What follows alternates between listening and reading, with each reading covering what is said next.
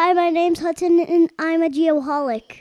All right, y'all, this is Nick with Bad Elf for another Geoholics Tech Minute. Today I want to talk about the GPS world, some exciting news over the last few weeks. Last week, SpaceX successfully launched an updated GPS satellite for the U.S. Space Force. It's a GPS 3 uh, satellite. It's going to replace a less powerful GPS satellite, maintaining the total number at 31 total satellites in the constellation. This third GPS satellite um, is uh, going to be launched into orbit, like I said, on SpaceX's second launching of a GPS spacecraft. Uh, it's part of a block of satellites known as GPS 3. It's designed and built by Lockheed Martin. Uh, Lockheed Martin claims that compared to older GPS spacecraft, this GPS 3 satellite has three times better accuracy and eight, up to eight times improved anti jamming capabilities. Sounds pretty awesome if you ask me. Additionally, the Chinese have also put up another satellite. This is uh, part of the Beidou constellation. And um, this satellite uh, completes their 35 site uh, satellite constellation at a cost of $10 billion. You may say the space race is, uh, is heating up, but it's good for all of us. That's going to be it for the Tech Minute. If you want to reach out to me, you can do that at Nick, that's N I K, at bad elf.com. That's Nick, N I K, at bad elf.com. You guys have a great one. Thank you. Cheers.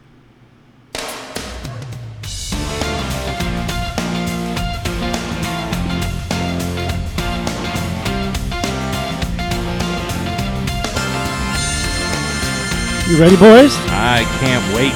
Let's do this. Welcome, everyone, to this episode of The Geoholics. My name is Kent, aka Dilfy Dilf, and I am here with my good friends Big Shoots and producer Jake. And we just want to say thank you for listening to this podcast from literally all corners of the world. It's pretty crazy. This is episode 45. You guys ready for this? Also known as the Donald Trump episode. Oh, you blew it! right, Oh. 45, 45. d- yeah, I'm gonna, I'm gonna, I'm gonna sidetrack and go with Pedro Martinez. You know, Uh, I was gonna go Michael Jordan, but the, the, anyways. the lesser-known Michael Jordan. yep. Don't Not- get don't get triggered, anybody. It's just a joke. You know, we're not bringing politics into this. No wonder I had no idea on that one. Don't send me a bunch of emails. You know, giving me a hard time. I was all excited about Pedro Martinez throwing Don Zimmer to the ground, and the Yankees are my daddies, and all that good stuff from the early 2000s. Absolutely. So, anyways, please consider joining the Geoholics fan club. For every 25 bucks you contribute to the Geoholics GoFundMe account, you'll receive a Geoholics fan pack. And let me tell you, people are loving the new swag. So, it's 25 bucks. Come on. You got it. Just do it to make me work and send it to you. Absolutely. That opening number is Tom Cochrane. Uh, the name of the song is Life is a Highway. Mr. Cochrane is a Canadian musician, best known as the frontman for the rock band Red Rider, Lunatic Fringe. And for his work as a solo singer songwriter, he has won eight Juno Awards, is a member of the Canadian Music Hall of Fame, an officer, I don't even know what this means, of the Order of Canada, and has an honorary doctorate from Brandon University. In September 2009, he was inducted into the Canadian Walk of Fame and a little Kent concert nugget. You're going to get a kick out of this. Red Rider was my very first official concert. That's the awesome. First concert I bought a ticket to was Red Rider. Had to be in like 1964 Nope, or something like that. 1983. 34. 1983 was part of like this music festival, and uh, who else is there? Uh, Quarterflash and a band called Shooting Star, which I still love to this day. So the Loop Rock Fest, I think it was called. So And within like the last cool. 20 years of history, that song was covered by, I believe, Rascal Flatts and put in the Cars movie. no kidding. Yeah, there I you had go. no idea. Look at the stuff you learn on this show. The young man. Crazy. Shout out to our friends of the program. Uh, without these folks, we would not be here. Our first one's got to be Bad Elf GPS. You all heard Dr. Nick and his Tech Minute. Uh, they're successfully developing high accuracy GPS receivers for all day data collection.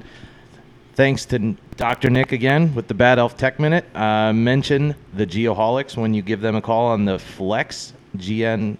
is it GNSS. GNSS, and you can get $100 off your purchase and a pretty sweet Bad Elf hat. Hats are really cool, absolutely. Land Surveyors United, the largest global community of geomatics professionals on the internet with about 17,000 members. I think you mentioned it last time. We are at 14,800 downloads, if you mm-hmm. can believe that. We're going to catch up to those guys. We're going to pass them, no doubt about it. Are we going to hit that Our- 15? We're going to hit 15, no doubt, no doubt. Easy. Yep. Already got plans for the tattoo, don't worry about it. Oh my goodness. They Ju- don't involve me. We'll, we'll talk about that. oh gosh. Justin Farrow, uh, he's mi- the mind behind that effort, and you can find them at landsurveyorsunited.com. And the challenge is take five minutes, check out the website, register, and download our app straight from the website. Is Mr. Farrow staying healthy there in Florida? He is. I just talked to him the other day, as a matter of fact. Excellent. Like Well, a virtual happy hour. It was interesting. Ah, I saw that. Uh, also, our newest edition is LiDAR News, the virtual home of the LiDAR industry. They strive to provide their readers and sponsors with the most current information about 3D laser scanning, LiDAR, unmanned aerial systems, and photogrammetry. The LiDAR News team focuses on the application of technology to solve 3D problems, and they are at LiDARnews.com. Nicely done shoots. Uh, we also have Parkland College Land Survey Program in beautiful Champaign, Illinois. Two schedule options which provide opportunities to both traditional and working adults to achieve a certificate or associate's degree in land surveying. That's hard to find these days. I'm sure most everything is going to be done virtually. Check them out, parkland.edu forward slash surveying.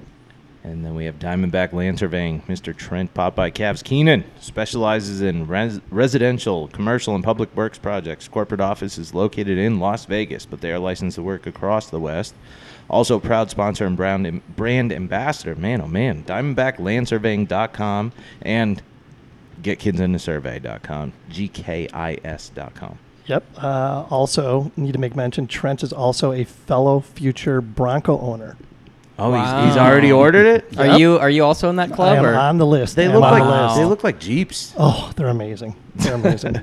All right. Advanced Geodetic Surveys, Inc. You can find them at agsgps.com. Unbeatable deals on new and used equipment, equipment rentals, and supplies. In fact, if you go to agsgps.com forward slash shop and use the promo code GEO15, you will get 15% off all regular price field supplies, accessories, and safety equipment.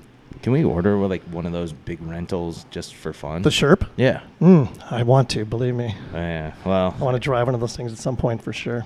And- And just real quick to go back, did Trent order the Bronco with the Diamondback Land Surveying logo on the side already, or? I think that's Let me, let, aftermarket. me, let me just tell you this. He ordered two Broncos. Oh, jeez. wow. Does that mean you ordered three? Nope, nope, nope, nope. Here we are in P- uh, producer Jake's Beat Lab studio. So aw- awesome to actually have an in studio guest with us this evening. First time in like three months, so this is going to be a lot of fun. It's been a minute. It has been a minute. Let's catch up with the boys a little bit. Producer Jake, how are you now? Doing good, guys. Uh, great to have you guys here. Lit- had to switch over to the kitchen table a little bit more professional for uh, today's guest. Uh, can't be on the couch, um, but yeah, not a whole lot going on. I have a uh, Netflix recommendation as I usually do recently. Um, this is kind of it's a new show that just came out. Um, kind of weird. It's called Down to Earth with Zac Efron. Do you guys see this at all? Mm-mm. I saw it, but I have not watched it. Yeah. That's Yeah. one. That's one dreamy dude. Yeah, it, this is this is not your High School Musical Zac or Disney Zac Efron. It's pretty cool. It's it's like more about like sustainable energy and like the first couple the first episode he goes to um, Iceland to talk about like how they um get like all of their energy from like steam from the volcanic like area and stuff around there. So it's pretty cool. It's like easy to watch and it's not super like technical. Um, but yeah, it's a cool. Definitely check it out. Um, makes me want to go to Iceland for sure once this is all over and swim in those like cool blue lagoons and everything. Where don't you want to go? I go? was gonna say, are you Yeah. gonna sail there? Or? D- Uh, yeah, that'd be a hell of a sail, but we could probably make it happen. but yeah, definitely check it out if you want. That's pretty cool. So we like that so far. So um, Right on. and then secondly, did you guys see this morning about Grant Imahara from MythBusters? Yeah, That he died, was- right? 49? Wow. He that was a young was man. Mm-hmm. That was like growing up. MythBusters. That was like awesome. Like him and um, was it Corey and Carrie, Mm. and then Adam, and like that was Yep. that. I did, we definitely grew up on that. So and then I haven't checked out their new show. Have you guys seen that? I saw White Rabbit Project or something. Right. Mm-mm. Have you seen it? Yep. Yeah, so I might check that one out now too. I think it's like kind of like a little bit of a spin-off It or is, something. But yeah. yeah, that, that was pretty sad. 49, what is brain aneurysm or something. Yeah. But love that show growing up. You Get up. too smart and your brain just explodes. That's right. That's why I stay stupid. PJ, I got a question for you because I know you're a huge uh, Elon Musk fan. Sure. Uh, are you familiar with a company called Sex Doll Genie? No, is this one of his companies? Well, this is a company based out of the UK. It's a husband and wife owned company, and they have extended an offer to your good buddy Elon Musk to provide companionship for the astronauts piloting the Starship to Mars in 2024. Wow. Did he respond to that? I don't know. I don't know if he inked the deal yet, but I just came across that today. Man, Yeah, oh because man, what's the trip to Mars? Isn't it like three or four months or something? Uh, I think like eight months, isn't it? Not a rocket scientist. Oh, the cleaning Not yet. and sanitizing and oh, gross. Yeah, that's interesting. I'd like to uh, it, knowing him. That's the kind of stuff that he responds to. So I'm sure he'll tweet at them or something. Yeah. It, they'll get a response for Yeah. sure. Yeah, he's he's hilarious. outlandish like that for sure. Yep, no doubt. But anyway, Ryan, how are you? I cannot complain. I have to obligatory throw this out there. I am here on my anniversary tonight, Mm. boys. Happy So- Wow, anniversary, happy buddy. I gotta anniversary. throw it out to the lovely Carrie. Happy anniversary. Not that she listens, but hey, why not? It'll get you out of the doghouse. Ah, well, I am forever in that. Isn't that called marriage? uh, I did finally watch this. Was it Catching Bubbles, Chasing? Oh, Chasing come Bubbles. on! I come finally on now. watched it. Oh, oh my goodness, you guys! Like I started it late at night, and it sucked me in. Definitely. So I was up until like twelve thirty in the morning watching it, Nice. and that was quite the adventure. Yes, going it across was. th- that dude, like comes across as just a regular guy, but he was obviously extremely intelligent, Absolutely. Mm-hmm. and Yep. just a, a personable person. And yeah, I, I don't want to spoil the ending, but If you haven't checked it out, you definitely need to. yeah, I would recommend it. I, I got talked into it by these guys, and I was not disappointed. So, uh, other than that, you remember the show Fringe? Did you guys watch that one? Mm, no, I think I, have heard about it. I'm getting back into that one. Is that like a From- police? FBI, Okay. the Fringe Crime. Division, and uh, the, there was a guy from the Howard Stern show, Eric the midget, Eric the actor. I don't know, midget's a bad word nowadays, but he's Little Eric the- person. yeah, he was Eric the actor, and he was on there, and uh, Carrie started watching it. I was like, oh, I can't wait to see the one episode this guy's in. it's been like three weeks, and we finally got to that one. So that uh, is a better show than I remembered. So uh, in Jake's fashion of here's my recommendation. Go back and watch it if you haven't already. So That's that's been the trend recently. go back and watch old TV. Yeah, recommendations and Yeah, I, th- I think it was like three or four seasons. It was an, a decent amount of television. So it, it I uh, we watch it on Amazon Prime TV. There so you go. If you if you're privil- privileged enough to have that, go for it. Have you been watching any uh, inter squad baseball games? Not yet. Not I'm yet. waiting for the real deal. I have, however, seen quite a few clips of Yoenis Cespedes, and damn, I'm excited. Hmm. I'm gonna put some money down on those guys. I yeah? think I think it's gonna be a good year. They got decent amount of pitching. Uh, Cespedes healthy. Pete Alonso's looking a little like me in the gut, but he'll he'll still hit uh yeah 60 games. He'll hit 20 dingers. So, Yeah. what about you, Kent? What's going on? Uh, well, speaking of putting money down, I kind of let the cat out of the bag already. I did put a hundred bucks. That's all it cost was a hundred bucks to put a uh, get a, a reservation, I guess, for the new Bronco, the 2021 Bronco.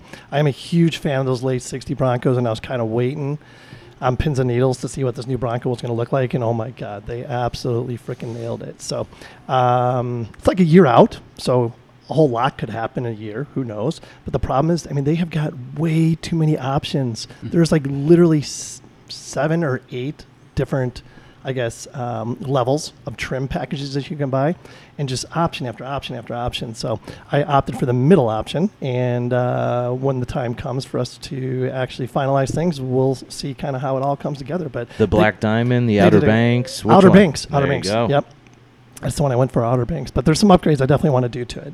And if you look at it, it's, it's just man, oh man, each one has has like something that you want and stuff that you don't. So it's like a trap. I don't know. It's kind of weird, but I'm super stoked about it. And uh, also, uh, you mentioning putting money down. Jake did not mention it, but Saturday night we were here watching UFC I tried to forget about that. putting some wagers down on the uh, on the boys and the girls for that matter. Mhm. And we uh, had bets every which way, every fighter. like we had a lot of money going around. It's awesome. It was awesome. I uh, I ended up going three out of four on uh, on my wagers. The fourth one should have been a winner, and then I Mhm. would have actually won some real money, but essentially broke even. So, but it was still a lot of fun. Well, Jake, as somebody that loves gambling, I assume, did you see that dude that won like He's almost a million bucks on the golf tournament over the weekend? No, did he bet on the uh, young kid? The yeah, he was putting down money like every day as the odds changed as Hmm, Really? he was playing, and he ended up clearing just about a million bucks. Yeah, that's like the second. I for, I don't know how to pronounce his name. Mo. Mar- Mar- Maramoto. or Yeah, something like young guy, but he's only ever won twice. Mhm. So that's a pretty ballsy bet to put money every day on that guy. And Yeah. then Dustin Thomas had that long putt, and then he just Yeah. put one in right oh after. Oh him. my god, that was amazing! I did mm-hmm. see that. Yeah, D- and Golf is Dustin. Thomas, he had a shot to win it, and he just he kind of blew it. But it happens. It's freaking golf and I, tons I of can't pressure. putt so. like under regular circumstances with no consequences, and these guys are literally half a million bucks difference on a putt, and they're doing it. Oh, exactly. that's what that's what makes them pros. No doubt about it. All right, let's move on here. The Safety Apparel GeoShare. Find safety apparel at safetyapparel.us. They have the best safety apparel on the planet.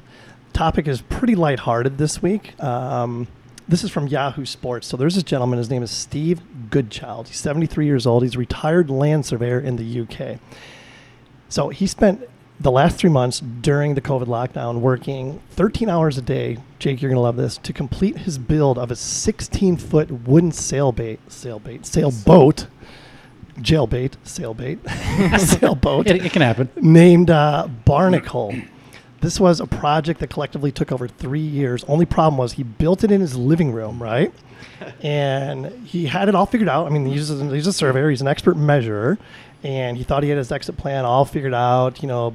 And uh, unfortunately, uh, midway through it, he kind of changed the course of his design, and he added, unfortunately, a couple inches to the width of the boat. So it literally forced him to like take doors off of his house in order to get it out. And there's pictures of it on uh, Yahoo Sports and stuff like that. So it's pretty cool. Did he get it in the water though? He did. Yep, he did. He did indeed. That's awesome. Yep. So Jake, I think you should build a boat. I think we should. That's Yeah? how we're gonna get to Iceland. I was gonna. Do we have room in here to build a boat? Yeah, we go right down the stairs. I was gonna and say, through how the you gonna get front down the door. stairs, right? Maybe I bring a crane. We can get out one of the patios. All right, let's get on to our guest this evening. I'm super excited about this. We've got a couple, um, couple curlers, and here's the thing that's really funny about this. Every time we either talk about curling on the show, or we have a curler on the show. We actually had uh, John Landsteiner on the show and, uh, a couple months ago when they were in Phoenix, and it's it's amazing the response that we get to those episodes. So people are interested in the sport. There's no doubt about it. We've got with us tonight Darryl Horsman and Korey Dropkin. So let me give you a little bio on both these guys real quick. Uh, a little bit about Darryl. We'll do uh, Age Before Beauty. Um, born in Winnipeg, Manitoba. His dad was a civil engineer, actually, and worked for Canadian Pacific Rail. So they moved around a lot, and he spent a number of years in Winnipeg, Regina, Calgary. Did I say that right? Yep. Well, Regina's just fun to say. I know. Edmonton and Vancouver. He originally wanted to be a physiotherapist, so he went to university right out of high school, but just missed getting accepted into the program. Yeah. He was pretty disappointed, so he parlayed his efforts into business. His first business book was Trump's Art of the Deal. Loved So it. I, it was one of the first books I read, honest to God. Yeah. Like without life changing. Yes, I totally agree. I totally agree with that. When not curling or teaching curling, he likes to act, go to the gym, hike, and what's this last thing here? Play guitar. Yeah. Did not know that. I should have brought my guitar. You Yeah. a could, you could have taught uh, me how to play it. Yeah. Absolutely. We've already had one guitar player on the show. That was enough. that didn't go so well. So he, uh, this is a funny story. He sucked at hockey, so he started curling at seven years old, Yeah. coming up through the Canadian junior program. Curling has always been about the experience, the people, the places you go, and not so much the trophy case, except this is really cool. Last year, December 2019, you represented the USA in an inaugural Eastern Canada Curling Tour event called the Can Am Cup, correct? Yeah. That's right. This is awesome. Played two games every day for 18 days. It's kind of like the Ryder Cup of golf. He skipped and led one of the team of five, and we ended up beating the best of Canada with a total group score of USA 623, Canada 613. USA. That was freaking USA. close. It was a big, big win. We, we actually won it on the very last day at the very last uh, draw. Holy crap! That what an amazing Yes. experience. Yeah. And you're also one of the founding fathers of the Coyotes Curling Club, correct? Yeah, luckily I was a part of a group of six people that uh, back in 2003 uh, put a thousand bucks down, rented some ice, and said, "Let's make a go of it." So it's kind of like a wager. Totally like a wager. no sevens, no elevens. Let's go. Exactly. Yeah, and then you know, All right, let's get on to the beauty part of the program. We got Korey Dropkin. A little bit about Korey. Korey, born in Boston, Nothing Grew- wrong with that. Grew I got, up in I got South the Red Sox hat on today for him. Right, moved to Duluth, Minnesota, seven years ago. The basically the epicenter of curling. He uh, is attending the University of Minnesota Duluth, and he's working on getting a business degree. Hobbies include exercising, golfing, cooking, developing youth curling. Uh, his curling resume is pretty substantial. Three-time U.S. Junior champion, two times U.S. mixed doubles champion, World Junior silver medalist, U.S. Men's Olympic team trial finalist, first men's U.S. team to win a Grand Slam of curling event, and most importantly, some might say, the creator of KD's Club, which we're going to talk more about here in just a minute. Most recent highlight is playing. A, he played in a uh, in an event with a few young curlers, and I believe their ages were 8, 10, and 14 years old. Uh, they're students of his, and this was a mixed event in Duluth. I think it was called the Dunlop, and they won the tournament. And he shared a, uh, a video of it, and uh, oh my God, it was it was awesome. it was awesome. It was such a great moment, such a pure moment. You know that last rock, you guys won, blah blah blah, and the kids were just so so excited. So Darryl and Korey, thank you so much for being on the Geoholics. Welcome. Thank you, Kent. Yeah, Thank thanks you, for having us, guys. it, Absolutely. So let's uh, let's circle back on just a couple of things. First of all, I'm so stoked to have you guys here. We've got a lot to talk about. It's funny to me, and like I mentioned a little bit earlier, everybody is kind of at a minimum intrigued by the sport of curling.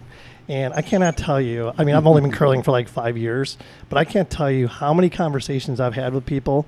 And as soon as I mention curling, it's like this door suddenly opens and you are like their hero. And they're just like, You're a curler? You got to be kidding me. How to, to- to just question after question, they're just hammering you about it. And next thing you know, you're like inking a you know multi million dollar deal. Who knows? You know, it's just, it's unbelievable the doors that curling opens. Um, and it's kind of like the same thing like I mentioned, you know, every time we mention curling on the podcast, the the uh, the response is unbelievable. People love it. So thank you guys again for being here. Is curling mentioned in the art of the deal? I don't think it is. I don't think it is. No. I'm gonna have to flip through Oh, my, I don't think it my is. copy. No, Absolutely. So you guys have both had really amazing curling careers and, and really for and kind of taking some different paths. You know, Darryl, you know, you've you continue to curl competitively literally across North America and spend countless hours being an ambassador for the game. Uh, you know, introducing new curlers to the sport and teaching curlers from beginners to uh, even at, at the elite level at the intricacies of the game. And Korey, you know, you're at a little different point in your career, of course, and you're basically riding a rocket ship to stardom and currently being the skip of Team Dropkin, also known as the Young Bucks, and making a huge splash on the world curling stage, as well as finding time to create a virtual program for young curlers called KD's Club. Point being, we've got two awesome perspectives here to tap into. So I did want to, for our listeners, a little bit about curling, just a little history lesson. Let's call it History of Curling 101. And really, kind of go off a little bit here, curling and surveying are similar in a lot of different ways. And, Agreed. here- and here's where I'm going with this. Curling is quite possibly the oldest team sport, one of them it is. for sure. Surveying is the second oldest profession in the world. Uh, What's the oldest?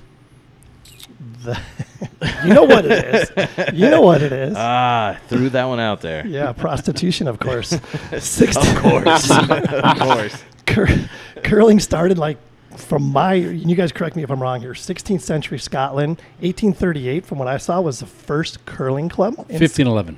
1511 Yes, sir. Even older. that's like 300 how did i miss it by 300 years It happens. There's a rounding typical error. surveyor. Debut, plus or minus good enough for state work Yeah. uh, debuted in the olympics in 1924 Correct. demo olympic sport after that from like 19, 1932 1988 1992 Yeah. Came back officially in 1998 and usa medaled in 2006 and got the men's bronze Yep. and of course 2018 men's gold with team shuster Oh. and of course led by the amazing lead john landsteiner uh, so usa usca is that the same thing as usa curling is it how they kind of one of the same one of the Yep. same Yes. Yep. Okay, so that's the Yep, governing yes. body. That's the governing body. And again, 185 clubs plus or minus Mhm. in the states. Approximately 23,500 curlers is Correct. what I've seen. I mean, I'm just a plus or minus, obviously.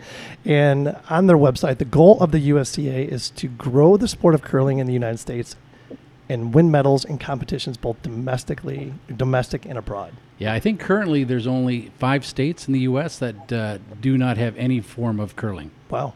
Yeah, which is huge. It sounds about right. So prior to the pandemic, you know, this definitely seemed to be trending in the right direction, and we're going to get that more in just a little bit. But one of the things I want to make sure we talk about is this latest documentary that came out, and it's called "Anything Is Possible." So make sure when you search for that on YouTube, you say "Anything Is Possible Curling," because if you just say "Anything Is Possible," a gazillion things comes up. So uh, both Darryl and Korey starred in that uh, that documentary, and little known fact at 2603 to 2605 there's I, I am in the video. There's a cameo of me in there, and in that shot, myself, Darryl, and Korey are all in the same shot. What? Wow. I swear to God, did. I What? swear to Crazy. God, It's your big crazy. breakthrough. It is crazy because it I was did not know that. yeah because it was at the uh, the Hollywood thing. No, wow, it was at the wrench? Well, no, no, no. Yeah. The, the, the part that I'm in was in Hollywood. Oh, oh, okay, yeah, yeah. Yeah, out on the ice. Well, and yeah, was there. at 2613 to 2630, the lovely Megan, my wife, she also has a cameo. What? I feel- Yes, I feel like this swear to guy's God. uh, memorized his Jeez. portion. I'll have to make Yes, sure no, I made notes of that. Yeah, absolutely. so the cool thing about anything is possible is you know it basically focuses on the purity of the sport and you know the growth of curling in the United States. Both of you are extremely passionate about making sure this happens. So Darryl, Yep. you've taught over eighteen thousand people to curl since two thousand three. Give or take a few, yeah. Unbelievable. Korey, this is also something that you are obviously passionate about with KD's Club, and I'm going to let you talk about that a little bit more here in a minute. For sure. Um, again, a quick parallel comparison between curling and surveying. I just got to get this in there one more time. No. Curling is like this cult sport, right? And surveying is like this, you know, niche profession. And we face the same challenges, and that is getting folks introduced to both the profession of surveying and the sport of curling. So, from a curling perspective, and Darryl, we're going to start with you. Okay. Where does this start, and why is it so challenging? Well, I guess uh, from a from a U.S. perspective, you know, there m- most of the curling is done in the cold weather climates. You know, uh, Minnesota, Wisconsin. Um, oh, you're watching it now. yeah, and um, uh, whereas in let's say Canada or a lot of the European co- countries, it's it's with uh, it's, it starts in school. So I, I learned how to play, you know, hockey and dodgeball and and, and curling. Um, so it's it's it's you know, let's say in Florida, uh, there's no parent there saying, well, gosh, what are we gonna put little Jimmy in or what little Jane in? You know, like we got soccer, we've got the easy sports, you know, t-ball. You don't even think about curling because curling's not on the radar. So I th- so I think we've got a I don't say an image problem, but we just have an exposure problem. We, we need to make it a little bit more mainstream in in the uh, non-typical curling uh, climates. Yeah, no, I absolutely agree with that. Korey, what do you got to add to that? Yeah, I think it's just a rare sport to get involved with. I mean, I think growing up, the typical sports are, you know, between soccer, baseball, basketball, football, hockey. Um, and I was involved in track and soccer when I was young. Um, but, you know, curling, biggest reason why I got involved in curling is because my, my parents both curled. My dad was the first one to start my family, and he was uh, he had a huge role in the youth curling program in Wayland, Massachusetts at Broomstones. And so I kind of just, you know, grew up within the sport and, uh, and you know thankfully just latched on like uh, like my family did Yeah, and I think I think you know if, if you look at uh, you know baseball, hockey for sure, like that's that's what I'm. You know, I I couldn't skate worth hex. I you know I had a, a pair of crappy Bauer skates uh, that were too loose, so my my, my ankles were, were swollen every every after every practice. You know, but it, I, I think Korey the and, and you might know as well, but it's per game to curl is like two and a half bucks, three three dollars, like for all the for all the uh, the equipment. Whereas hockey is over like 150 bucks per per hour to, to, to play the game. Yeah. So if more parents could, you know, if, if you could put a sheet out there for, for let's say school or in your murals or whatever, and say here, what do you want to put a little Janie in? You know, you know, base, you know, aluminum bat, some cleats, a helmet. You're into it for 200 bucks, or you could borrow the club's broom, or you could borrow the school's broom, where uh, just put a you know a, a slider on your foot, and for two and a half bucks you can go and and, and, and have as much fun, safer with you know concussions or whatever, um, for two hours. I don't know. I've heard of some curling injuries. Kent has talked somebody into going curling, and what did the guy do? First he, time he- out. He, like tore his ACL or something. I don't know. so Well, it is It ice. happens. I not, not the best can- example. Anything can happen.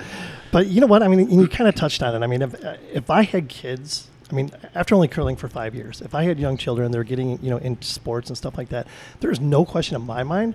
I would direct them towards curling, at least to give it a shot. And here's one of the things, you know, a lot is said about the spirit of curling, and there is such a thing. There's no doubt about it. You know, it's it's a one of a kind sport, no doubt, that develops, you know, amazing core values.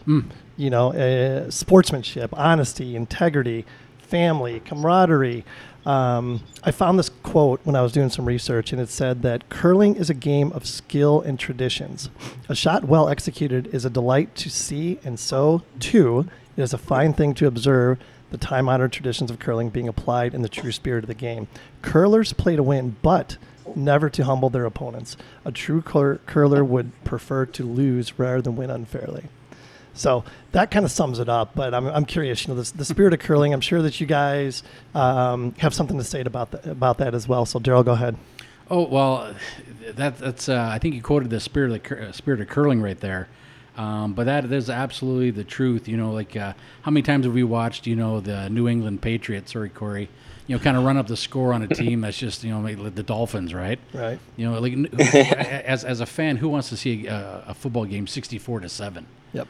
You know, so so when a game's going out of you know because you got four people on the ice. Let's say you're not feeling very well. Let's say you had a late night or you know the bad flight or whatever, some bad Chinese food or whatever, and uh, you're just not playing very well. And all of a sudden the game gets out of hand and it's you know you're you're halfway through and you're you're down by seven and you just nobody's feeling the mojo.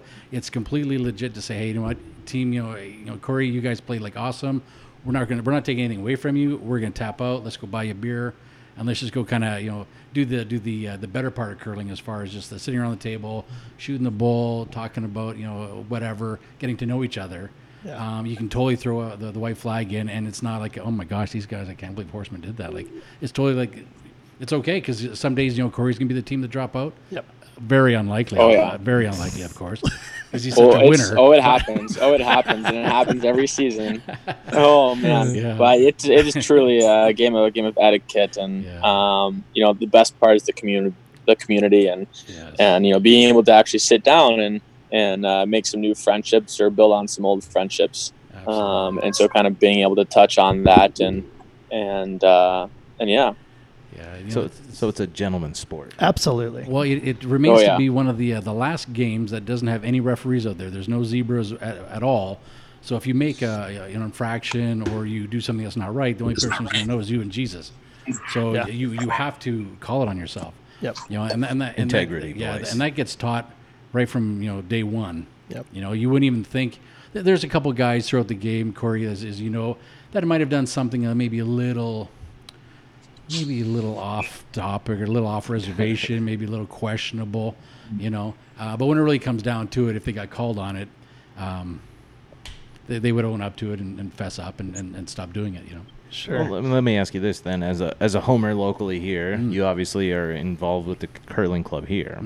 I have a little guy, two fifty a game. It sounds better than little league. And I, I, a, are you guys currently open with all this COVID stuff? And b, how do I sign them up?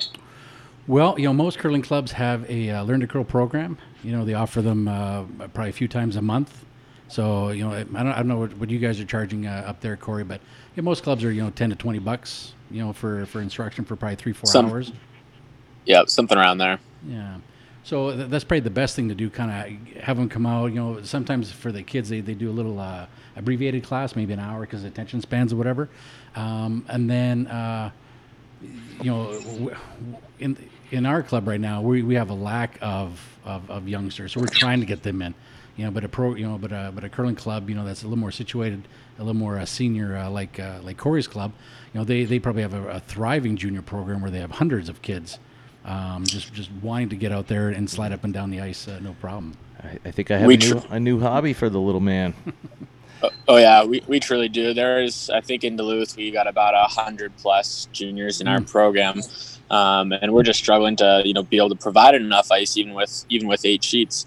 Um, so it's actually great to see, and you know especially after you know Johnny going and winning the gold medal, it's uh, um, you just see this massive spark in, in the interest, and it's great to see you know especially new faces um, in, in the curling club.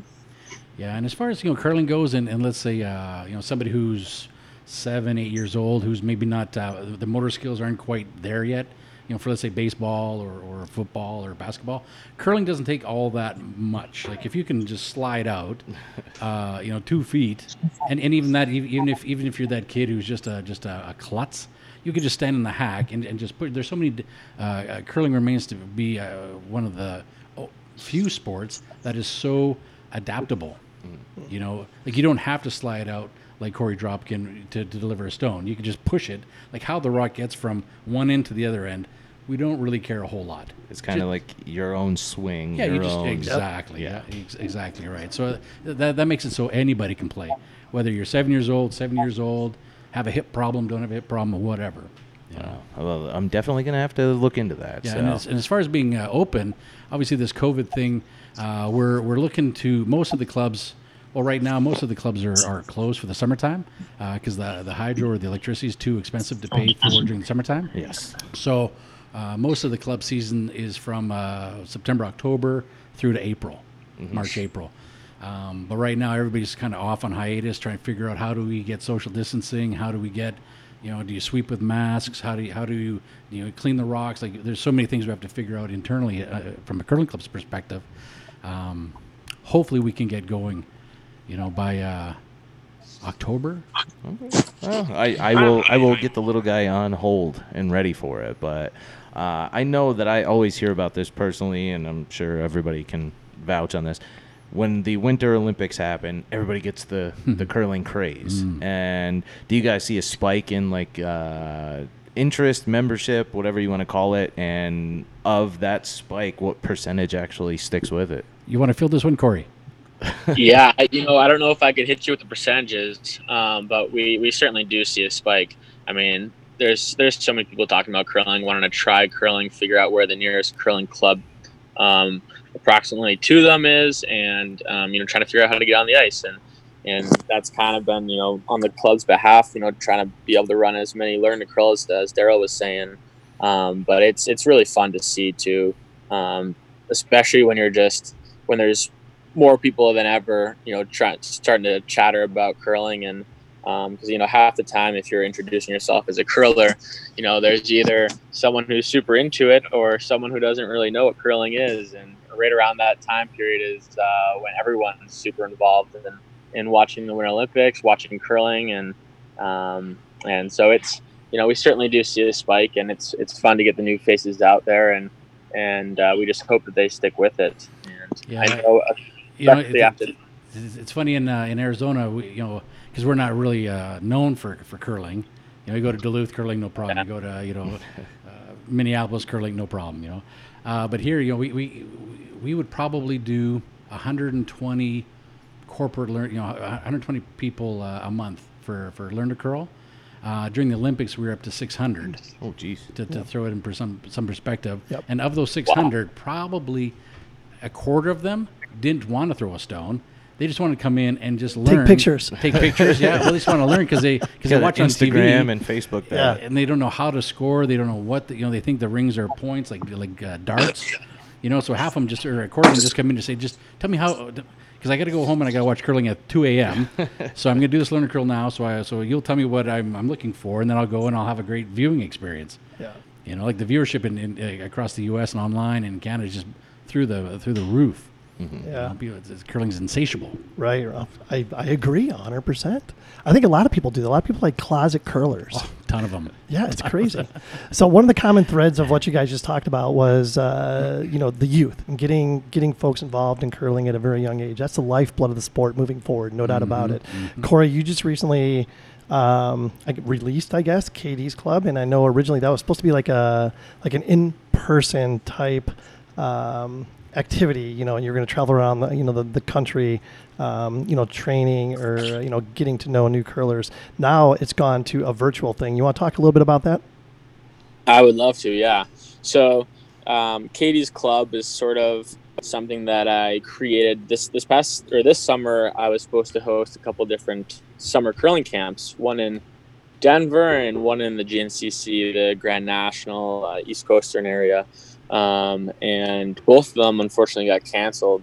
And you know, I wanted to be able to still provide something for those junior curlers and um, as well as all junior curlers in the U.S. Any and all that wanted to join, and um, so that's kind of how I came up with this KD's club, and and kind of the basis of it is sort of on a uh, building a foundation of fitness. So it's a six six week program within the club, um, in which each week we hop on on Zoom and have a meeting, and we go over the routine of the week, which is focused on dryland training between strength, conditioning, some mobility exercises, um, and you know I, I, have I'll have videos with uh, you know voiceover explanation, being able to really kind of break it down for them, and all this will be archived as well, so that the members, the kids, can go back and rewatch, and those who maybe have to miss a meeting um, can can go back as well, and uh, and then along with that.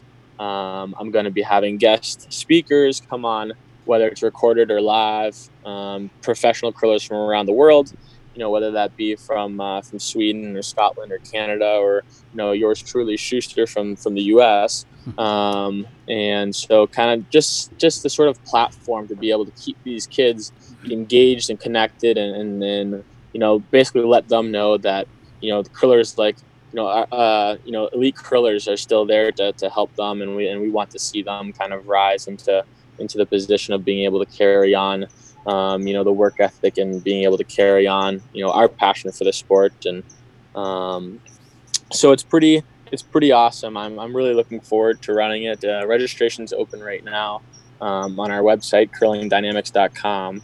And, uh, and everything starts up in August. And so I'm, I'm really looking forward to it. something that I've been really thinking about and, and um, trying to put together for a long time now. Actually, um, it kind of supports my my you know side deal in which I, I, every throughout the season I give lessons on on the ice and um, and so I've, I've always really wanted to be able to do something as well virtually and this is kind of the, a great opportunity for these kids because you know all these summer camps I'm sure have been canceled and you know at least something to keep them engaged with their friends and hopefully build new relationships and even form new teams um, for those kids that otherwise might not have that ability to. Is uh, is this for young curlers of all levels? Yep, yep. Uh, U twenty one curlers. So okay. you know they can be they can be six, seven, eight years old. They can be 13, 14, 15, 20, 21. Um, junior curlers that uh, that want to join the club, and, and the fit the fitness routines are um, they can be scaled to the different ages and different fitness levels for these kids. Um, and so it's kind of it's kind of cool. It's you know I really wanted to focus on it being all inclusive. I'm very passionate about being able to um, develop the the upcoming juniors and, and being able to kind of grow the sport and work with as many of them that you know are, are passionate about wanting to improve and and you know being able to give them an outlet, um, sort of a backbone of support to be able to you know allow them to grow. Yeah. So Korey, I'm I'm curious. I mean, you're you're still a young guy in the sport, and uh, you know, like I said earlier, I mean, your trajectory is unbelievable at this point. Um, there was a point in, in your curling career where you threw that first rock, right? Same thing with you, Darryl. There was a point when you threw that first rock. Um, you know what? Who who who are your mentors? I guess that that that's a question that I have. I'd, I'd love to know, Darryl. Who was your mentor in curling? Well, back for, uh, for me, it was uh, Jeff Stoughton and uh, Kerry Burtnick. Back in the day, those were the, the up and comers that, I, that I had to lose to quite a bit um, and, and just watch. Um, you know, Wayne Middaugh, of course. Um, those were probably the three, the three that I, that I watched. You know, and just kind of emulated mm-hmm. and try to listen to how they talk, how they how they move, how they thought. You know, like I don't know. I don't think I knew I was watching tapes back then you know. Right. But I, I, was. I was like, how are they doing that? Okay, so I, when, I, when I go out after, because um, all the parents would come out, you know, or be, be, finished curling, and then all of us kids would go run on the ice. And uh, so I would pick a hmm. sheet, and I'd say, okay, well, I saw on, on, on Saturday, you know, Carrier, you know, Jefferson, we do this. So I'm going to try that. Fail horribly, of course, but you just stick with this, stick with this, stick with it, and it gets easier and easier and easier. And, you know, I, have always uh, thought, uh, because I've been curling for, what, 40 years now, I guess, the there, there's never been a time where the, the, the sport of curling has bored me. Hmm. You know, like as, as, soon as I got to a certain aptitude, the curling god said, "Well, here, Darryl, try this." I'm like, "Well, shit." I didn't even know you could do that with a curling rock or a broom or maybe a strategy or an in off or, or something. You know, so so the the uh, the game really kind of grew with me. Yeah. So as I got smarter and a little bit more accomplished, I could do more, and that was that was that was a lot of fun. You know, because it was like, what's what's the next challenge? Like it was almost like leveling up in a video game. Yeah. You know, so for a little for for you know twelve year old, fifteen year old, I'm like, sign me up. I, know- I know all about this. That's a great analogy, the video game thing. That's awesome. So, Korey, you've kind of grown up in a little bit different time than uh, than Darryl has. Uh, tell me a little bit about uh, you know how it started for you. Who were- who who would you consider your curling mentors?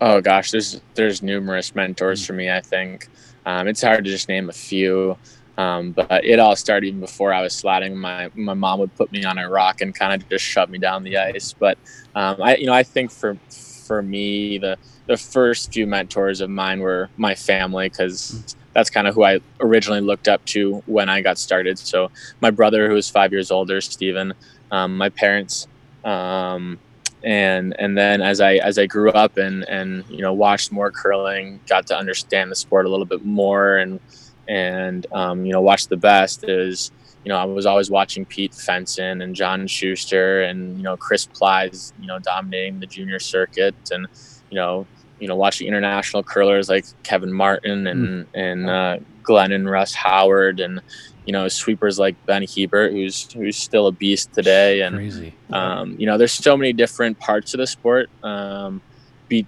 between you know how you how you call the game as a skip how you sweep a rock um, and you know how, how you slide the differences in your techniques that you have. You know curling is kind of one of those games in which you can kind of make yourself your own really Hmm. um, but just as darryl's saying you know you watch these professional curlers you know do their thing and you you know you remember your little bits and pieces about their technique and what they did and and then you go out on the ice after that and and you, you try those you know you know putting your foot here bringing the broom here um, you know maybe maybe the the way you release or where you hold it on the handle um, there's just so many different things you can kind of break down about the sport and that's what always makes it so interesting and and i think any curler can say that they're they're it's a continuous learning experience.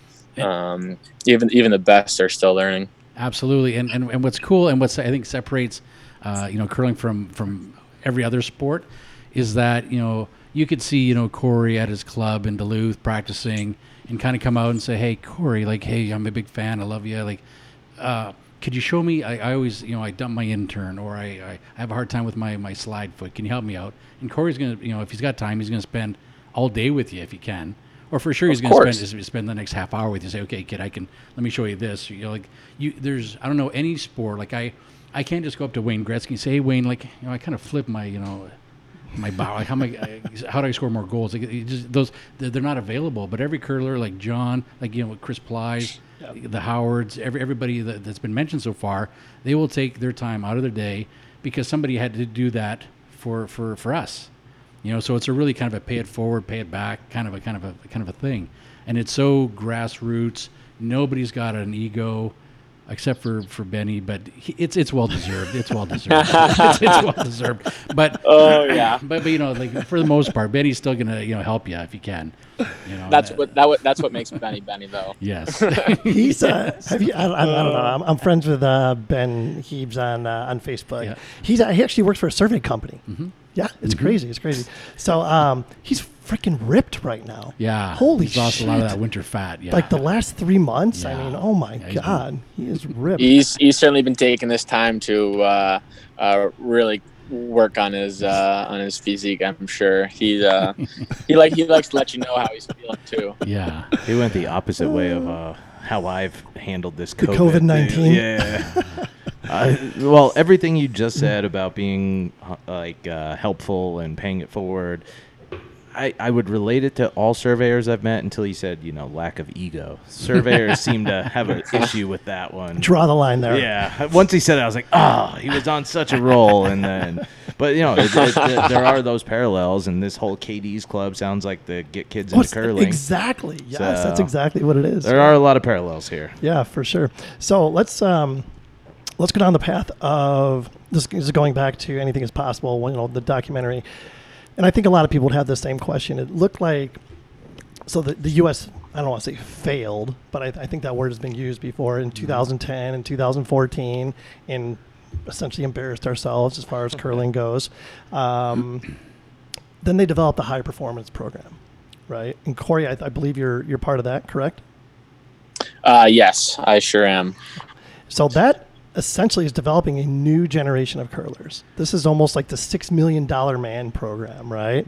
Where there's um, you know top elite coaching, nutritionists and trainers and sports psychologists, and this has just become like a chemistry experience. You know, what uh, is this working? Darryl, go ahead. W- Well, we got the gold, so yes. But, yeah, but were they part of the program though? Uh, they are you talking like John the Boys? Yeah. Uh, of course they weren't. That's that's the big you know movie that's going to come out in 2023. But yeah. um, you know they, they certainly tin cupped it. But you know they, they, they, they worked hard. They they put in the work, and you know kind of said USA you, you can't ignore us. We're, we're, we're hitting all the metrics. You you've got to let us in, or you guys are, are, are stupid. You know. So of course USA you know did the right thing, which is the only thing they could do. Um, so so is, is it working? You know, the uh, the IOC really had a kind of a frank talk with with uh, the USCA after the last Olympic performance and said, "Listen, guys, you got to do something." And that's sort of how the HP program kind of came and got retooled. And um, I, I think you know there, there's there's some people that um, and Korey, I certainly certainly hop, in here if I'm saying something out, out, of, out of school here, but I think the there there are some people who love the HP program. You know, like like like in, in Canada, most of the most of the teams are are four people that have, have kind of self made their own team and they played together for 20 years and they came up through the juniors and they're just they have so much good chemistry that they've worked on for, for, for 10 years. You, you, you would never think of just kind of plucking, uh, you know, people from here or there, which is now sort of the norm now that the res- res- residency rule has, has been changed. But the, uh, the, the HP model that uh, USCA is, is more of a European thing where they say, okay, let's look at our pool of, of talent. You know, we've got uh, you know ten men, ten men, uh, ten women. Let's get the four best ones together. Or here's what we need: we need a really good sweeper. We need a really good motivator. We need a really good because all the positions on a curling team are, are much like a baseball team. You know, you got the shortstop, you got the second baseman, you got the, Yep. the first baseman. So you got to get each each each ingredient right. Yeah. And then you hope you, you, you make just a, a, the best team. And then okay, so we're gonna we're gonna swap out this player for this player, and you just kind of massage uh, as as the years or the season, the years go on. Um, so I think there's more and more people in the world that are getting uh, warmed up to that idea. You know, you got Yeah, I think Go ahead, Korey.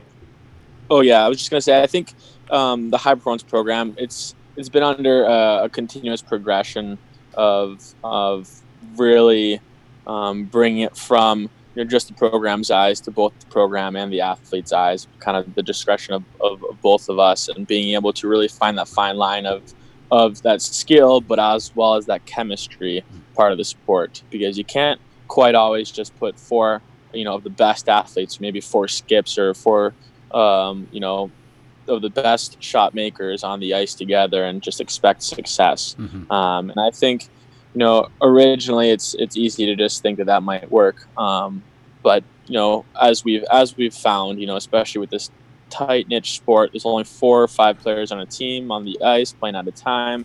You know, we all really have to work together um, very smoothly, very, um, you know, we have to Cohesive. flow. You gotta you gotta find your mojo, and and the, the chemistry is important. Um, but you know, we, it's been a continuous progression, and I think we're actually at a pretty darn good spot right now. And I think a lot of people have warmed up. Certainly, you know, there there are there are certainly going to be those folks that you know aren't enthusiastic about the program, um, but they're doing a lot of good, and they're supporting you know a lot of the, the, the top curlers that are out there, and they're and they're working on building more of a support program as well for you know those the middle of the roaders that um, that that want to improve and want to get better um, and are looking for that type of um, you know that type of help, that type of support. And so you know right now they're working on building that, and and I know that that's going to be uh, amazing for us and the growth of, of the skill and the talent in, in USA curling. Yeah, absolutely. You need, you need to have you need to have that feeder system that goes from, you know, I want to curl two nights a week to all of a sudden I want to curl uh, seven days a week. Now, oh gosh, now I want to go maybe on tour, maybe try to win a couple bucks. So you need to have like, uh, you know, Korey's been successful at the, uh, tier two level, but we need maybe like a tier three, tier four, kind of a feeder system to kind of grow that uh, that high performance program, so that we have, you know, in, in let's say five years, I don't know, 25 great athletes that that are, you know, they understand the the psychology, they understand the game, um, and and that's just going to fuel because. The, the, the big thing with curling is that you know it's, it's still the only sport where a professional curler can't you know uh, make enough money to support themselves all year. You know, so a lot of people, you know, like Pete Fenson, Korey mentioned, you know, he, uh, he runs a pizza parlor. You know, so you, you have to work kind of half time. You know, Benny when he's not, you know, doing survey or whatever, he's got a very understanding boss. Yeah, but but he's he's working when he's not curling. So you know, if if the U.S. can really start shining cons- uh, uh, consistently year after year at the at these high level tournaments and, and, and these events, then then all of a sudden you get NBC money, you get sports money. You know, I was just listening to uh, uh, Warren Hansen uh, from uh, Curl Canada talk today. The uh, the ratio is ten to one. So if you ear- if you earn a dollar in Canada, you're going to earn ten dollars in the U.S. And he likened it to the you know the Canadian uh, PGA. You know, and then you look at the the, the U.S. PGA, the, the the money of the, the, the purse is is off the charts. So if we can get the U.S. to be just this juggernaut powerhouse of curling, like you think, uh, you know, Sweden, you know, you, you, you think Canada, you think you know uh, the UK, but if we can get you know the U.S. up in that in that top tier, all of a sudden you can have all this cash and just good things will happen for curling. For the guy who's just coming up for two nights a week, or the guy who wants to go to the next Olympics. Ladies and gentlemen, the new president of USA Curling. For me, I always like I, I've looked at curling as like bowling, where you can drink, smoke, and eat while you're playing, Yeah. and there is that aspect. it, it, well, and then that one ESPN or Netflix thing you made me watch that about curling, and the guys were all the old days drinking and smoking the whole time. Obviously, that's not the case anymore. Is it like becoming actual? I don't want to demean the I people think- of the past, but are like are they actually becoming athletes? And this is Have you seen Have you seen Korey Dropkin? no. I, I see Darryl Horsman. He's an athlete. I, can clearly tell he could kick my ass here, but I'm just asking in general. Like, are, are I wasn't. Yeah, I like, think bl- that- I, I'm not blown away. Like these guys look like they're ripped or anything, but they're clearly athletes, and is the training and everything is going up, and you guys are becoming. I don't want to say legitimate. I, I feel like I'm just being an, a, a jerk to the sport, but uh, it's Oh, no. becoming more serious. Well, I'll, I'll give you a stat, and then Korey can, can pick it up. The uh, Oh, yeah. in, in a Go normal in a, in a normal game, you will burn anywhere from 1,200 to 1,400 calories in a, in a game. Most women burn anywhere from eight to 900. That's a lot. It's because they don't sweep nearly as hard. Oh my True. goodness! Go ahead, I'm Korey. gonna. I'm just gonna walk off on that one. Yeah, go ahead, Korey. Oh, they're sweeping hard. You trust me, especially especially on those ten end games, six Yes. or three, th- That's a three whole nother game thing. days, Yeah. three game days, and you got that front end sweeping six rocks in a row. Oh my gosh, it's pretty crazy. We uh, we've certainly, and I think this is kind of goes back to what uh, you know the documentary any uh, anything is possible is about. You know, it's not just about that Olympic gold run, but it, it's about sort of the evolution of the sport. Uh, um, you know, throughout the world, but also in USA curling, um, and how there are so many more athletes that are really kind of raising their focus on their fitness. Um, you know, we, we have been seeing that fitness helps improve our consistency um, and our ability to, to make different shots. If that means that instead of having to explode out of the hack 100% to make the run back triple, you know, only having to push off out of the hack, you know, at 75, 80%, um, having a lot more control, a lot more balance. Um, and, and then, you know, as a sweeper, being able to sustain your, you know, your, um, your, your condition for, for a full weekend or a full week, especially now with, you know, the world championships, there's, you know 12 or 13 game round robin before you even make it to the playoffs. Um, that's a lot of curling in a week. Um, and you know athletes have really become more uh, focused on on you know building their strength building their endurance building their mo- mobility their balance and all of that. So you know you certainly find that a lot more athletes are, are taking that into consideration. And um, it's you know it's not always just you know, beers and cigs on ice anymore like it like it originally was. Right. uh, and you know now don't get me wrong we're certainly going to have a couple beers afterwards potentially um, given the circumstance. But uh, you know, it's it's you certainly see this the sport evolving, and it's it's fun to watch too. You know, I love seeing other curlers getting at it in the gym, and and you know, you know, evolving themselves. It's it's really cool to see. Yeah. Again, another parallel between curling and surveying. Beers and cigarettes. Beer, beers and cigs. hey, Jake, could you, uh, for layman's terms, explain everything he just said? What's that? About Beers the and hack- cigs? About the hack and, and Oh, the the- sheets. the and- skip. yeah, can you get all that? Just clear, clarify it. I for think I'd have to Google a couple of those. so one thing both uh, Darryl and Korey both touched on was team chemistry and how important that is. You know, again, you can't take the four or five best curlers, maybe their skips or whatever, and create a great team mm-hmm. because you never know about the chemistry, right? And I look at like Team Shuster, for example, right? We had we had Landsteiner on, mm-hmm. and he's like the most mild mannered, you know, unassuming, humble individual that I think I've ever met in my life. You know, for somebody who has an Olympic medal. Right. And you know, we were talking to him a little bit about, like, you know, what is what does John bring? You know, what does Matt bring? You know, and everybody brings something different. Yep. And uh, it's just it's it's it's not as just it's, it's not as easy as putting the five best athletes together. There's no doubt about it. No doubt about it. You can't just build Totally. the Yankees of curling. No, it's not like You that. can't buy it. It's not like that. What do you what do you what do you say to that, Korey? Um, it's that's com- that's 100% accurate. Um, you know, every everyone on the team's got a, a certain purpose. Um, you know, as you as you see on John's team, you know, Lance is sort of the uh, you know more of a quieter guy, but uh, you know, assuring for Shuster and and Hamilton's a bit more of a spokesperson on the team, kind of brings the energy and and Chris kind of brings also sort of that calm, cool, and collected personality that that you know can just go out there and make shots. Um, you know, on our team, it's you know it's it's very similar. Tom brings the humor. Um, you know, Mark Mark brings the uh, you know he brings the shot making and and you know the uh, you know super intelligent guy he knows the sport so well and um, Joey is very calm, cool, and collected, and brings that sort of experienced personality. Ziggy's Ziggy's a little goofball and um, and just a fun guy to be out on the ice with as well. And um, and we got them on the team because I can get a little bit too serious out there myself.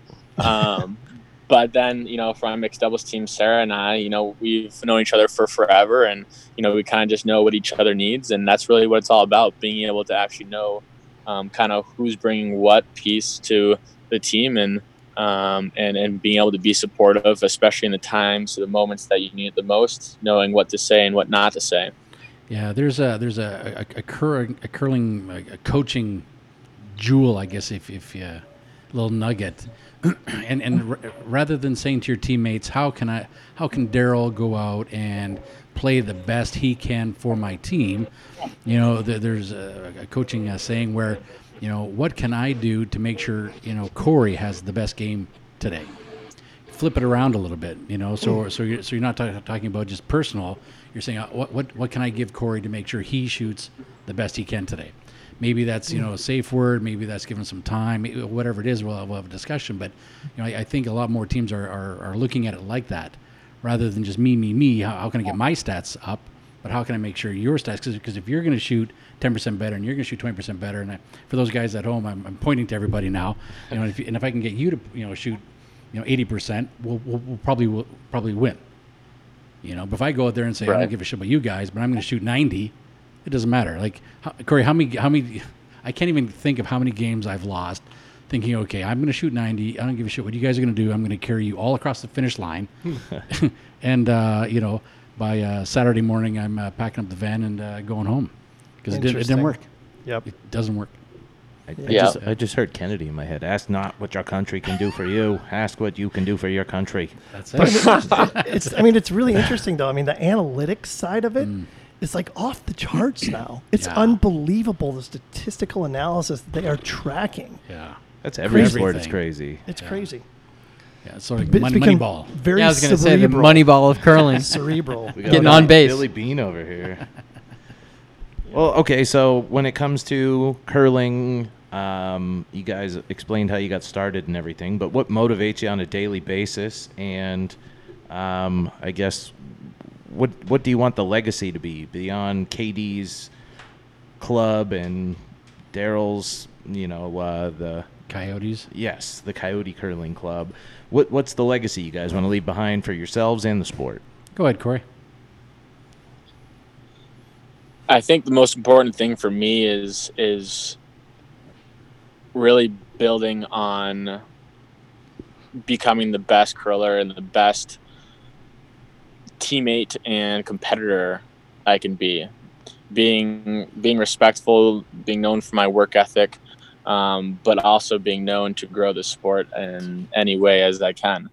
Um, you know, I I one of my biggest goals within the sport is to be able to, you know, le- legitimize it to the point in which you can be a professional curler and, and play year round, traveling and, and earning an income that you don't need to have that that side job for. Um, that's kind of you know my one of my, one of my biggest focuses. You know, I you know I, yes I, I want to go and I want to win the Olympics. I want to go win a world championship. I want to win a Grand Slam of curling event, a Tier One Slam event. Um, but you know, I also want to be a very respectful athlete and and um, a great teammate and um, and kind of build this sport to become something more special than it is when I came into it. Yeah, that's awesome. I think I'm going to cry a little bit. I, I, see, I see the tear. I see I see the one single tear. You want a hug? little alligator tear. Uh, and I guess I guess my legacy is uh, want to be known maybe as as a, a guy who did all he could for the sport of curling and helped on and off the ice as, as much as he could to try to help individuals, clubs, communities um, be all they could be uh, for themselves on the ice as competitors and off the ice as as just good humans. Fantastic. Now I got a tear. I do want to ask you guys one question because we haven't really touched on it. So, like COVID 19 and everything else that's kind of happening right now in the world, I mean, the beauty about curling is there's there's men's, there's women's, there's mixed, there's wheelchair, there's this diversity movement, right? And of course, now we have a pandemic. How do you think this could potentially reshape the game, Darryl? Well, how, well, obviously, uh, the social distancing piece of it is, is different, you know, because you, you can't have, let's say, 8,000 people come in and watch a game, which is going to affect the, the economy of curling because it's going to affect the purse because you don't have uh, well, all, the, all the people watching. Um, at, at a club level, how do you have, you know, 300 people come in because there, there's there's usually two or three draws a night at these curling clubs. They usually have 40 to 60 people coming and going at any time. So, from from from just a logistics perspective, how do you keep it clean? How do you how do you keep people from not touching and infecting? Uh, then you've got just people's you know they're scared about it. Uh, half the people think COVID's a fake. The other half think it's a it's a real deal. It's like uh, flesh eating disease. Yeah. So half the people don't even want to curl, even though they love it. So how do you how do you how do you uh, appease that? You know, I think I think Korey's doing a great job by by taking it virtual. Um, obviously, we can't have a curling club. There's a lot of curling clubs that if they don't open their doors in the next probably 12 weeks are going to go under. Yeah, because there's in the U.S. there's there's no, um, and I'm, I'm not sure about uh, Minnesota, but there, there's really no state funding. Whereas in Canada, like curling clubs are like a, I don't know, like a I don't know, like a school or something like that, where they get uh, provincial funding. So if, if they don't open, they're going to go under, and if they go under, that's going to be really sad. So I don't know. You know, the the big push is doing maybe like a triples curling, where you just have like one thrower, one sweeper, one one skip. Um, and you know, a lot of clubs are doing uh, kind of what the restaurants are doing with the fifty percent occupancy. So if you got an eight sheeter, you know, you can do every every other sheet, and then you try to appease those who who want to come back. I don't. There's there's there's not too many uh, ways to do this. Yep. You, you know, there's not an en- endless supply of uh, ideas because there's like three good ones, Yep. and then the rest are all crap. Yeah. Yeah, Good Korey, point. What, Yeah. what, what are you seeing out there?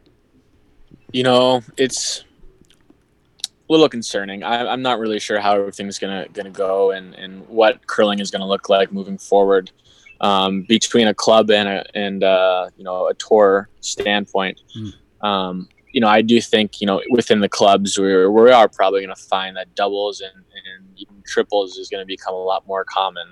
Um, otherwise, there'll be four person curling and one person might be you know, standing or sitting on the side with a beer in their hand. Um, but no, uh, I.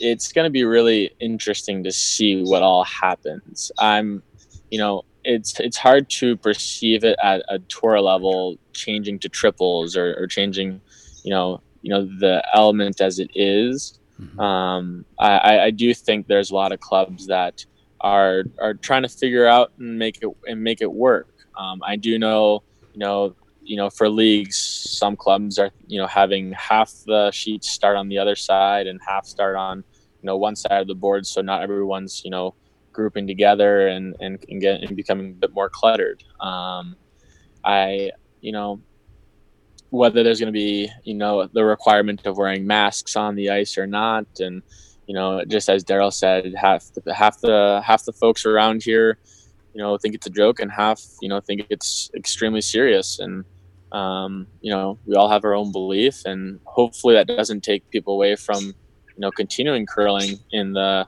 you know the short term um, but it'll be really interesting to see how everything shapes up moving forward Yeah, you know, on on the pro level, there there's like 14 tour events, you know, slams a, a year, and now they're only going to have, I think, two, right? Korey, uh, maybe starting in uh, uh, October, November, possibly, and so that's going to, you know, all of a sudden your your view, viewership goes, you know, you got the uh, the the advertising dollars go down, you know, yeah to sustain So- the, the go ahead, sir. go ahead, Korey. Oh yeah, sorry about that, Darryl. Yeah, so this the slams all just got postponed until April, Mm. um, and Crazy. and so that yeah, and you know because the slams are known for having these these these massive audiences, and those are some of the most fun curling events to play at. Um, and you know they can't they can't survive without being able to host the audience though. Um, so you know the slams are being postponed till April, and and we'll see what happens from there.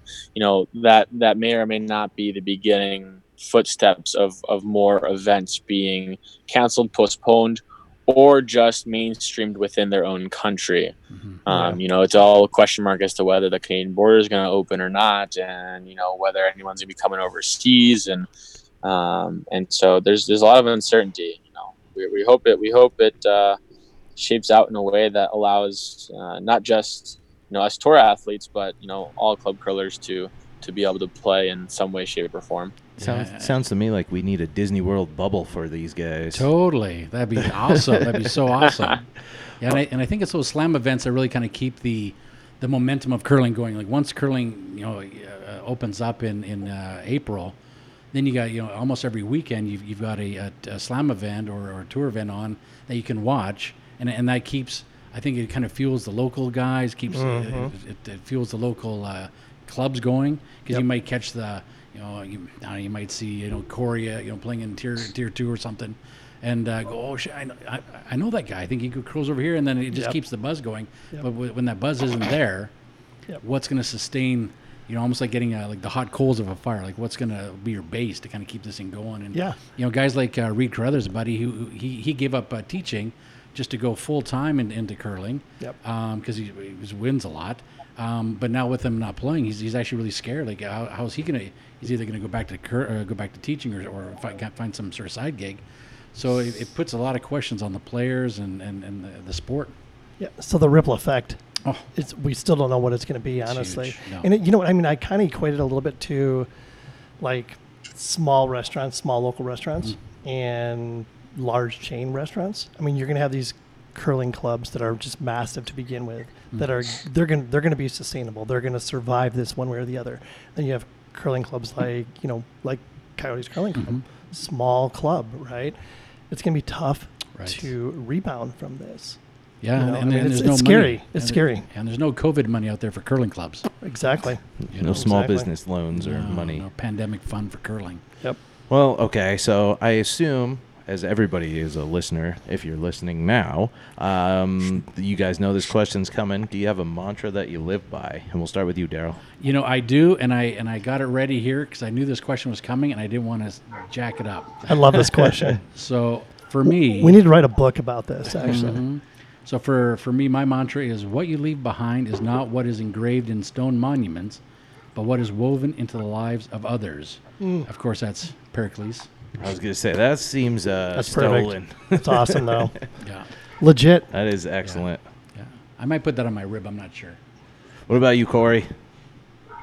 you know, one of the things that I've always told myself um, that I just sort of call mantra is if if I'm not out there working right now, there's someone else that is, and so that's that's something that I always tell myself, especially early in the morning, if uh, if I needed to get up and and need a little motivation for myself. Um, and that's something I try to live by. Always being, always trying to be the hardest worker in the room. I'm going to use that one tomorrow. As you say, these curlers are deep thinkers. Absolutely. It's a cerebral sport, dude. It's all the shrinks we deal with. You have no idea. So real quick, this is this is like I'm, we've gone way over, but that's okay. I got a really interesting yet fun question. We call it the "Would you rather" question, right? Okay. So Darryl, Yeah. would you rather be the funniest guy in the room or the most intelligent guy in the room? Funny. Really? Yep. Dude, you're like the chupacabra. You're both. How about you, Korey? Funniest guy in the room or most intelligent guy in the room? You know what? I'm gonna go with the most intelligent guy in the room. I love it. I love it. What about you, Jake? Because then, because then Darryl, because then Darryl and I will make a great team. Yes. Absolutely. Wingman. exactly. I I'm think- going with funny. Definitely funny. I, was gonna- Really? I think that's a trick question because he is the most intelligent man in the room. I know. Oh, come I'm on. totally surprised to hear that. Totally surprised to hear that answer out of Jake. What do you Yeah. got? I, Chase? I'd go funny for sure. Most like Really? really intelligent people are like crazy. Yeah. I'd The rather smarter just- you are, yeah. no, I'm. I'm Call me I am crazy. Call me Definitely, crazy. uh, no, I am definitely in the uh, most intelligent camp. No doubt about it.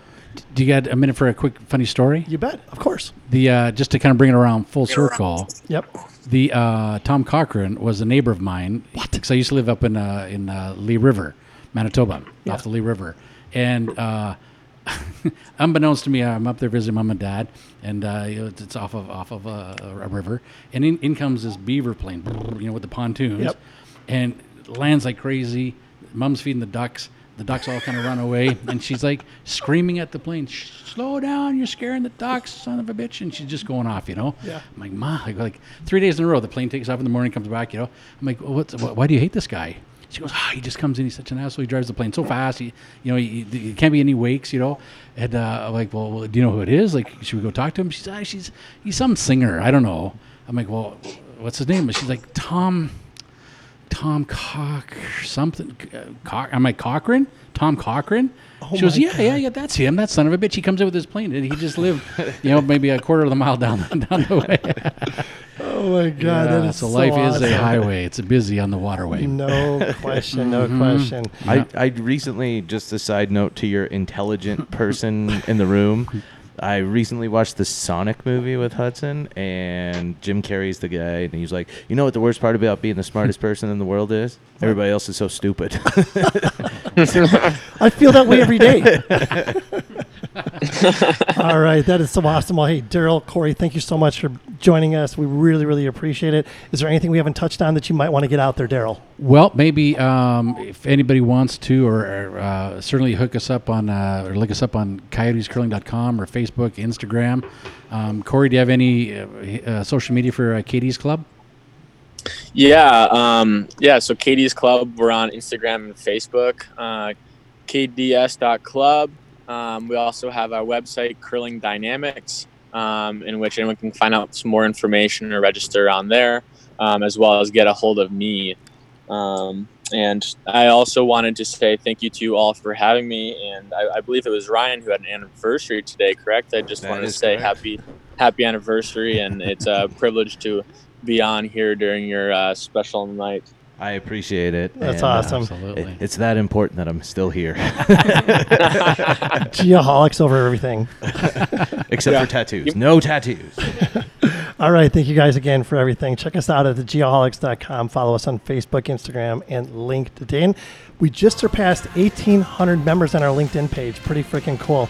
Download our app from landsurveyorsunited.com. Email us at info at thegeoholics.com. If you're interested in being a friend of the program, it pays huge dividends, or a guest on a future show. Tom Cochrane taking us out. Life is a Highway. Available on Spotify and Apple Music. Please support local every chance you get. Pay it forward, add value, make friends, and most importantly, be safe and healthy. Thank you to our friends of the program, Land Surveyors United, landsurveyorsunited.com. Parkland College Land Survey Program, parkland.edu forward slash surveying. Unifli, U N I F L I dot arrow. Bad Elf, bad-elf.com. Advanced Geodetic Survey, agsgps.com. Safety Apparel, safetyapparel.us. Diamondback Land Surveying, dbackls.com. Get Kids Into Survey, getkidsintosurvey.com.